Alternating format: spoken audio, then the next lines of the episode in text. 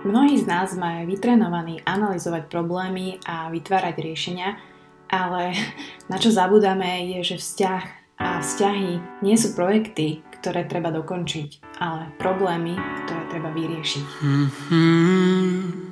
You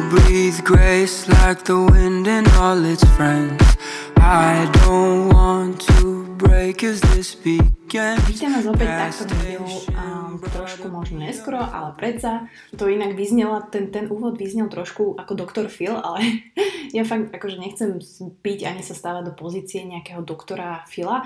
A vlastne týchto vzťahových poradcov, všetko to, čo tu nahrávam, je naozaj, vychádza z mojich dlhoročných skúseností, alebo aj neskúseností a skôr z takých životných fakapov a naozaj veci, ktoré ja som pokazila, ktoré som paradoxne ja robila zle.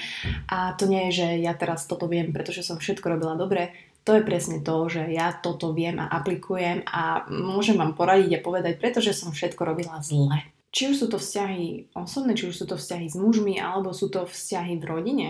A dá sa, to, to sa aplikuje všade, hej. Každý si predstaví to, kde a v akom vzťahu má problém. Čo ja považujem za najväčší problém, ktorý vidím dennodenne, nielen u mňa v mojich vzťahoch, vzťahoch mojich kamarátov, ale celkovo v spoločnosti je to, že sa nevieme navzájom počúvať. A preto sa mi vlastne mega páči podcast a preto toto aj robím, pretože to je pre mňa také, taký projekt a taký, taký celý komplex toho, že vás učím počúvať, pretože nepotrebujete k tomu obraz, pretože ani tam nemáte obraz, akože sem tam sa môžem natočiť, ale však hm, podcast je o tom, aby sme sa naučili počúvať, aby ste vedeli aby ste naozaj si vedeli uvedomiť to, čo ja hovorím, aby ste sa vedeli započúvať do tých rozhovorov a ja som veľmi rada, že to vôbec ide a že to robíte a že to skúšate a že vás to hm, sem tam možno aj baví.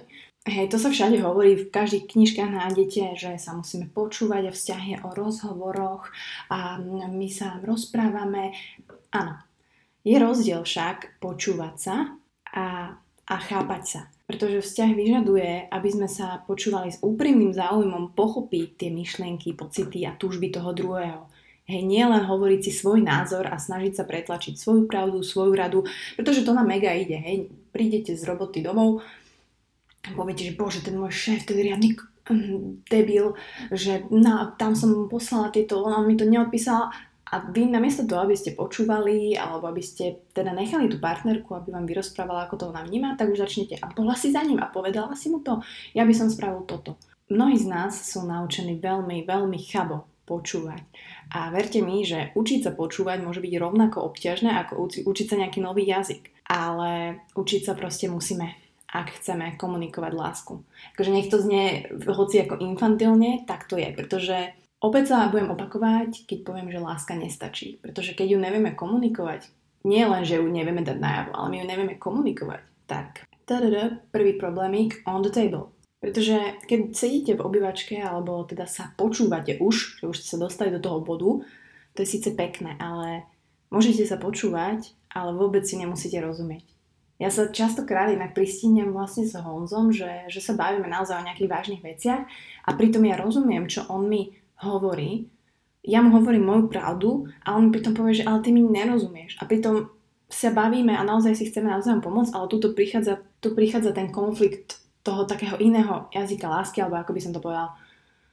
A takže na tom treba stále pracovať. Môžem vám povedať, že také veci, ktoré, ktoré, na ktoré si ja dávam pozor, keď naozaj sa bavím nielen s Honzom, ale naozaj mám rozhovory či už s rodinou alebo s niekým, je samozrejme udržiať priateľom alebo s partnerom zrakový kontakt, keď rozpráva. To, že zabraní to taký hack, že naša mysl sa bude túlať zároveň niekde inde a už budete rozmýšľať nad tým, že treba proste uvariť francúzske zemiaky. Druhá, asi najdôležitejšia vec, ktorú prosím nerobte, že robíte zároveň niečo iné, keď vám partner niečo rozpráva. A pretože Pozornosť znamená venovať niekomu svoju nerozptýlenú, sústredenú pozornosť. Hej, ak pozeráte televíziu, čítate, ale robíte niečo iné, čo vyžaduje alebo púta vašu pozornosť a od čoho sa nemôžete okamžite odputať, povedzte svojmu partnerovi, že, že počkaj chvíľku, vypnite to a idete na to. Akože vo všetkom ten pozitívny prístup treba, treba aplikovať. Uh, ja neviem, potrebujem dokončiť mail a neviem, Honzo príde a niečo chce, ale ja viem, že ja mu ne, ne, nemôžem venovať tú plnú pozornosť, tak poviem, že láska, vieš čo, že chvíľku chcem ti venovať plnú pozornosť, toto musím dokončiť, ak mi dáš 10 minút, som úplne tvoja, sadneme si a budeme sa počúvať. Hej, väčšina partnerov bude takúto požiadavku rešpektovať. Kto nebude, tak uh, tam už sa zamyslíte nad tým, či ste správnym partnerom. Tretia taká rada je, dosť trošku možno ťažšia, a, a to, že načúvajte pocitom. Kde si vlastne pokladám otázku, že reálne, aké pocity môj partner prežíva, hej, keď s vami rozpráva. A normálne nahlas to vysvetliť, že znie mi to, ako by si sa cítil sklamaný, pretože som, ja neviem, zabudla ti kúpiť zemiaky, to sa inak stalo minulý týždeň. A vlastne to dáva partnerovi priestor na to, aby objasnil svoje pocity. A ja budem mega happy, keď budem vedieť, že ako sa cíti z danej situácie alebo momentálne. Tiež to komunikuje skutočnosť, že počúvam pozorne to, čo hovorí. Takže sa zase vraciame na základ toho celého. Ďalšiu vec, ktorú ja robím a ktorú si všímam asi ty vole celý deň od MHD až po plaváreň, až po knižnicu, až po prácu, je reč tela. Hej to, sú také znaky, ktoré si môžete vy všímať, že potom sa z toho stane taká hra a vás to začne normálne baviť. Či už sú to zaťaté peste, trásúce sa ruky, slzy, zvraštené čelo a pohyby očí, ktoré vám vedia napovedať, čo ten druhý alebo tá osoba prežíva. Pretože veľmi veľakrát reč tela hovorí jednu vec a slova druhú vec. A aby ste si boli istí, tak môžete požiadať svojho partnera, aby objasnil, čo si skutočne myslia, čo prežíva, pretože vy už ste taký hacker toho tie reči tela. A je to sranda pozerať eh, sa aj na cudzích ľuďoch, hej, ako so sebou rozprávajú, ako gestikulujú, ako v tej MHD ja proste vidím, keď niekto počúva alebo s niekým telefonuje a sa tieto pocity prenášajú vlastne a idú cez, cez tú reč tela. No a v neposlednom rade je to, je to naučiť sa odmietnúť také tie nutkania a prerušovať. To myslím si, že máme všetci um, problém. Uh, nedávny výskum tiež ukázal, že, že priemerný jednotlivec počúva len 17 sekúnd, než toho hovoriaceho preruší a predniesie svoje vlastné myšlienky. He? Lebo my sme všetci egoisti, my sme všetci mm, egotripy, však to je v poriadku, ale ak ti venujem svoju plnú pozornosť, kým ty rozprávaš, držím sa seba obhajovania, obviňovania alebo dogmatického nejakého objasňovania svojej pozície a vlastne môjim cieľom je vždy zistiť, aké sú partnerové myšlienky a pocity. Môjim cieľom nie je obhajovať samu seba alebo napravovať ho. Hej, môjim, môjim cieľom je proste porozumieť mu. A toto je myslím si, že vec, na ktorej by sme mali pracovať všetci. Ja to zistujem tak, že keď ma niekto nepočúva alebo presne sa stretnem s týmto uh, prerušovačom, keď ja poviem nejaký môj príbeh, ja neviem, že wow, že stalo sa mi toto, boli sme tam a, a chápeš, že sme niečo vyrozprávam a prvá veta, ktorá príde od toho druhého, že Uh-huh. A vieš čo, aké mali zľavy na tej knihy v tom Pantere?